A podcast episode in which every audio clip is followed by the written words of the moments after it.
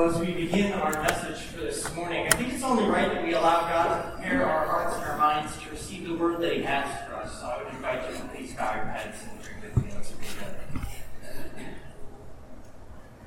Lord God, indeed how majestic are the works of your hands.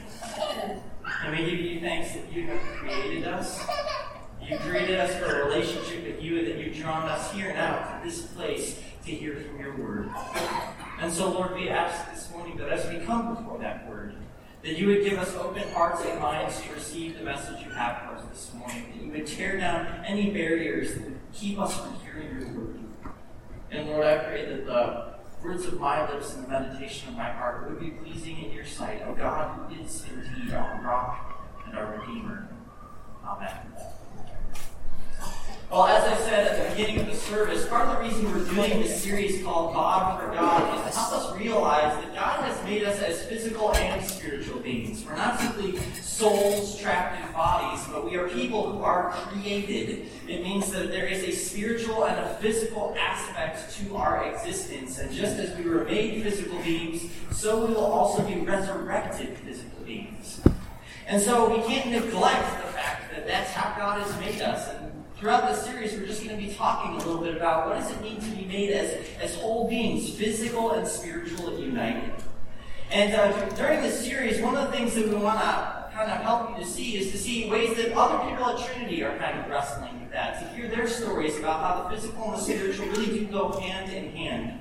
And so this morning, as we're talking about inspiration and the role that inspiration plays in bringing about transformation, I wanted to give you an opportunity to hear from two of our members, Derek and Liz Allen, and to hear a little bit about their story. So I invite you to listen in at this time.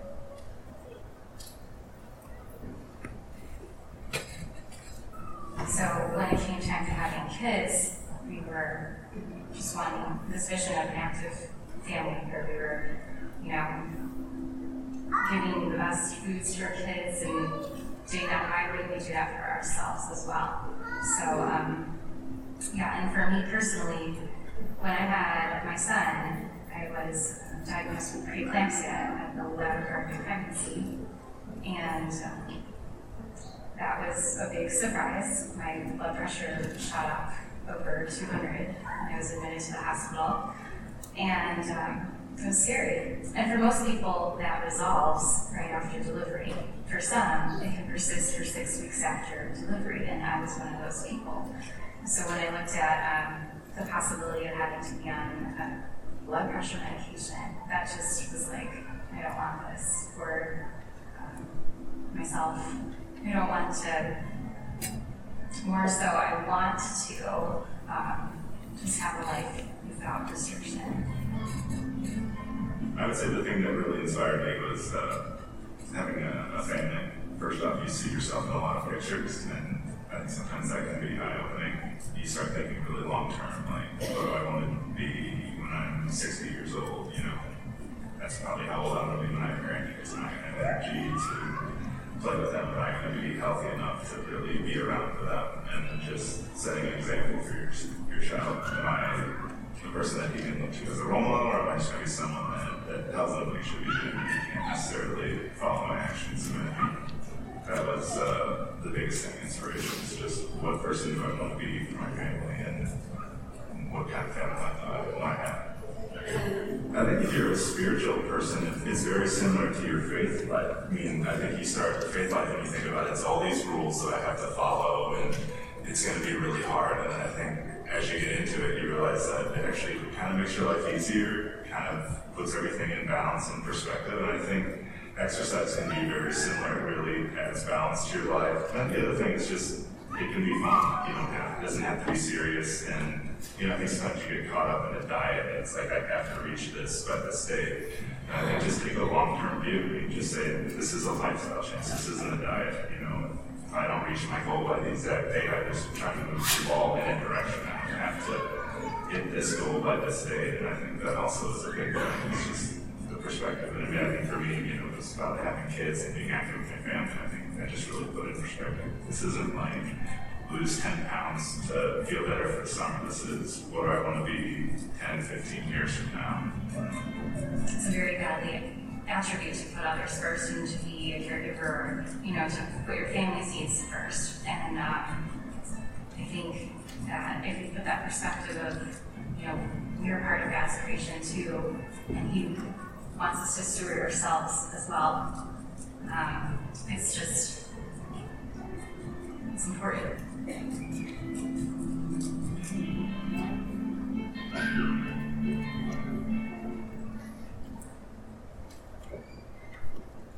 One of the things I love hearing in that story is what Derek mentions, that fact that inspiration matters. Taking a long-term view is important when we think about having transformation and seeing results in both our physical and our spiritual life. And so that's really what we want to be talking about this morning as we think a little bit about what does it mean to be created physically and spiritually? How do those two things go together? And what I want to argue is that the spiritual can affect the physical, especially when it comes to this area of inspiration. One of the things I love when you look at Scripture, when you look at the Bible, is how many times Scripture uses physical metaphors to talk about the life of faith. I mean, one of those passages is the one that we read earlier this morning from Hebrews chapter 12.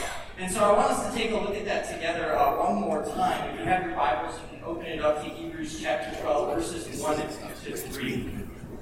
Yeah. Okay. For some reason, this is just not working, guys. I don't know what's going on. So, did you click that? Yeah, I clicked that. You did that? Yep. All right, just leave that on there. Okay. We'll just go with this for this morning, okay? Okay. All right, and that's what we're going to do. So but here it is. I've got part of the passage up on the screen for us. This is Hebrews 12, verses 1 to 2. And here's what the writer of Hebrews says. It says, "Therefore, since we are surrounded by such a great cloud of witnesses, let us throw off everything that hinders and the sin that so easily entangles, and let us run with perseverance the race marked out for us, fixing our eyes on Jesus, the pioneer and perfecter of faith." One of the things that I find interesting about that is, again, we're using this physical metaphor for talking about what it means to walk our lives of faith, to walk with Jesus. And yet there's also this interesting line in there where the writer says that we should fix our eyes on Jesus. That there's a race to be run, that we need to be prepared for it, but the way that we prepare for it, the way that we're actually able to run it well, is by fixing our eyes on Christ. See, what the writer is basically saying is saying inspiration matters. What you are pursuing is going to shape how you run. And that's very, very important to keep in mind because of the fact that what is inspiring us is actually going to determine whether or not we actually see success when it comes to transformation, whether it's physical or spiritual, any transformation. Why are you running? What is the purpose? What are you setting your eyes on? What are you pursuing? That's really the question here. Recently, Jenny and I ran the Soldier Field 10-mile race. We did this on Memorial Day weekend. This was the first race that I had run since I was a sophomore in high school. Okay, and decided to do a 10-mile race. It must have been insane saying yes to that. But part of the reason I started running again, part of the reason that I started getting back into physical exercise and physical activity was actually because of my family. They're kind of like in Derek and Liz's story. I realized that I wanted to be healthy. I wanted to run for their sake. I wanted to be in good physical condition so that as far as it concerns me, I'm in a position and in a place where for as long as possible I can be caring for my wife and my kids. That's part of what inspired me to run, to try to get back into shape. And if that's true for something as basic as just your health and jogging, how much deeper, how much truer is that when it comes to our lives and our faith walk, our journey with God? Because before we consider the what and the how of running our race of faith, of living our lives, we have to consider the why. Why are we running? Writer of Hebrews says, the reason that you're running is Jesus. Writer of Hebrews says, fix your eyes on Jesus. We might ask the question, well, what does that create? What kind of life is born by fixing our eyes on Jesus? And what we want to say is that when we fix our eyes on Jesus, what it leads to is it leads to a life of gratitude. That when we fix our eyes on Jesus, it leads to a life of gratitude, and that actually can give birth to and bear fruit, the fruits of transformation. So let's talk a little bit about how and why, what it means to really fix our eyes on Jesus and to live a life of gratitude. You see, when it comes to our physical bodies, I think that we in our culture and society today, we tend to fall off on one side or the other when it comes to things like physical health. We tend to either say that our bodies don't matter, and we can do whatever we want with them, or we tend to overemphasize them and to try to perfect them in some way. These two attitudes we would call Gnosticism and Narcissism. Gnosticism is basically a spiritual perspective that prioritizes the spiritual over the physical. It basically says what really matters is my spiritual health or my physical health and what I do with my body. That really isn't all that important. That really doesn't affect my life too much. And the problem with adopting that posture and that attitude is that it can very, very quickly dissolve into hedonism. I mean, we can think of like the big ones, like sex, drugs, and rock and roll, but I think that it expresses its way in very subtle, everyday choices that we make too. The fact that we have this word called binging, this verb to binge. So we binge eat, or we binge drink, or we binge Netflix, or whatever you're binging on. It basically says that because my body doesn't matter, I can just do whatever is easy, whatever feels good, whatever is pleasurable. My personal favorite is, why go home and make a healthy meal when you can stop by McDonald's? McDonald's fries taste better than salads. I'm sorry, they just do. I think they're amazing. I don't know how they're made, but it's like I'm your dude. But that's what we do. Like, we tend to go for the easy, the comforting, the satisfying experience, the good feeling. But what I would say is that that's Gnosticism, and Gnosticism is really a lack of gratitude. It's a lack of gratitude to the God who made us, because it basically tells God, I don't really care about the body that you've given me, so I'm simply going to do whatever feels good with it. It's a lack of gratitude that fails to recognize that our bodies, our very physical substance, was handmade by God. That to use a line from the Apostle Paul in the book of Ephesians, that we are his workmanship. That his bodies matter to us. It's a lack of gratitude, because we basically say, well, I don't care, God, that you made me. This body doesn't really matter. I mean, I'm going to get a new one anyways, so let me go ahead and do whatever I feel like with this one. It's a lack of gratitude. But there's another kind of lack of gratitude that can mess up our whole perspective, and that's narcissism. This is the overemphasis on the physical. And this is where I think a lot of our culture tends to fall. We live in a narcissistic culture. The very fact that we have a word called selfie, which is now in the dictionary, shows that there's an over-obsession with ourselves and our physical appearance. That you look on the covers of magazines, you look in publications and on television and in film, and what do we tend to typically see? People who are in very, very, very, very, I would almost say, excessive physical health. People who look so perfect that the rest of us, when we look at them, get demoralized and feel like there's some sort of standard here that I have to live up to. I mean, the fact that one of the big issues that we deal with in our society is body image issues just goes to show that we as a culture tends to be very narcissistic. That we have this overemphasis on our physical appearance. And this isn't just a women's issue, this is a men's issue too. I mean, I am largely convinced that a vast majority of gym injuries are the result of dudes trying to outdo each other. I have no scientific proof of that. But if you go into a gym, you see like one dude come in and he starts bench pressing, and then the bigger guy comes in, and that guy who's bench pressing like puts down the bar and goes over and puts like some more weights on, and he starts pushing that thing, and I was just like, dude, you need a spotter, you're gonna die. Because they're just like, it's like every single muscle that they have in their bodies is just straining. Why are we doing that? It's competition. It's narcissism. It's this perspective that says that I've got to like make my body perfect, and somehow there's a deficiency here.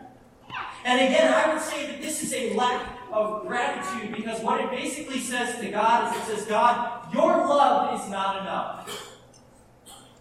Your love is not enough, so I'm going to use the body that you've given me in order to get the attention and the affection that I want. I'm going to perfect it, either through exercise or through cosmetic surgery or through fad dieting or whatever it is. And the goal here isn't health. The goal here isn't running the race well. The goal here is getting attention and affection from other people in order to feel loved, in order to feel accepted. It's a lack of gratitude because it says God's love isn't enough for me. And it fails to realize that God loves you just the way you are. That you are precious in His sight. That you are made in His image. And so you don't have to bow down to any other images that our society slaps up on the cover of magazines and posters. His love is enough.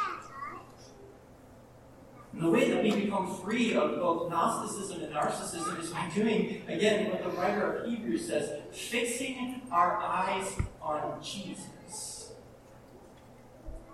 Because He gives birth to gratitude. And that changes everything. You might be saying, why? How does gratitude change everything? How does gratitude bring about transformation? How does gratitude actually help me run the race better? The answer is because when I fix my eyes on Jesus, I see everything that He has done for me. And when I fix my eyes on Jesus, I see all that He has done for me. Because listen to the rest of this passage. I think this is amazing. It says, fix your eyes on Jesus, the pioneer and perfecter of faith. For the joy set before Him, He endured the cross, scorning its shame, and sat down at the right hand of the throne of God. Consider Him who endured such opposition from sinners, so that you will not grow weary and lose heart. See, when I look at Jesus, I see that He was willing to go to the cross for me. That when I read about the life of Jesus in the Gospels, what I see Him doing is healing and forgiving, rescuing and dying, and rising again to new life for you and for me. Which means that my life is precious in His sight.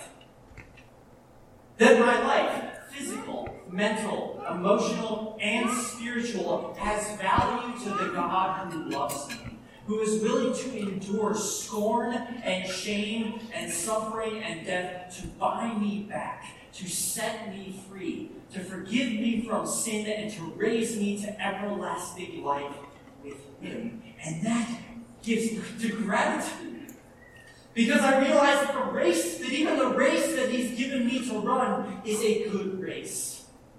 That even the race that He has called me to run is a gift from Him who paid every price so that I might have new and eternal life. That pushes back against the ingratitude of Gnosticism and Narcissism, because it says who you are is you are a being made in God's image. You are a forgiven son and daughter of the King. You have value and worth in His sight. You have an eternal purpose. An everlasting beauty that is valuable to Him. And so when I turn back and then I start to consider, well, how do I steward my body? What do I do with this gift that God has given me? I realize it's not about attaining some sort of ridiculous expectation set out there by society. Rather, it's simply pursuing a picture of health as an act of worship. Simply saying, God, You gave me this body. Help me just to use it well for Your purposes. That's going to look different for each person. And that's okay. Because God has made each one of us different and unique and beautiful in His sight.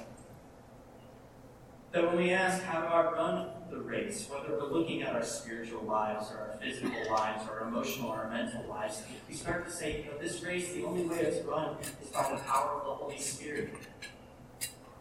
And that it's a gift given to me by the God who redeemed me, who saved me, who won me for everlasting life and resurrected life abundant. It all starts with inspiration, asking ourselves the question, why? Why are we running? The answer is that we're running as an act of gratitude to Him who endured everything, who's run the race ahead of us, and who even now runs alongside us for His glory and for our mercy. So it's with that in mind and in an attitude of gratitude that I want us to take a moment to bow our heads and to pray. Let's pray together. Lord, we give you thanks that you have made us, that you've made us in your image, that we are indeed, yes, physical beings, spiritual beings, emotional, mental beings, that we are holistic creatures, that you made us out of your love, that you redeemed us out of your love. So, Lord, we pray that you would keep us from slipping into ingratitude. That you'd help us to realize that our bodies are precious to you, but not to idolize them. Lord, help us run our race well. For your glory, for your purposes in the world. And we give you thanks in the name of Jesus, who is indeed the pioneer and perfecter of our faith. It's in his name we say, Amen. Thank you for spending some time in God's Word with us during this message. It was recorded live in worship at Trinity Church in Lisle, Illinois, where God is leading us on our mission to look, live, and love more like Jesus. Would you like to know more about a relationship with Christ, or more about Trinity, who we are, what we believe, and where and when you might join us in worship or a growth group? Please visit our website at tlc4u.org. That's the letters TLC4u.org. May God bless you and yours abundantly through Jesus Christ. Thanks again for listening.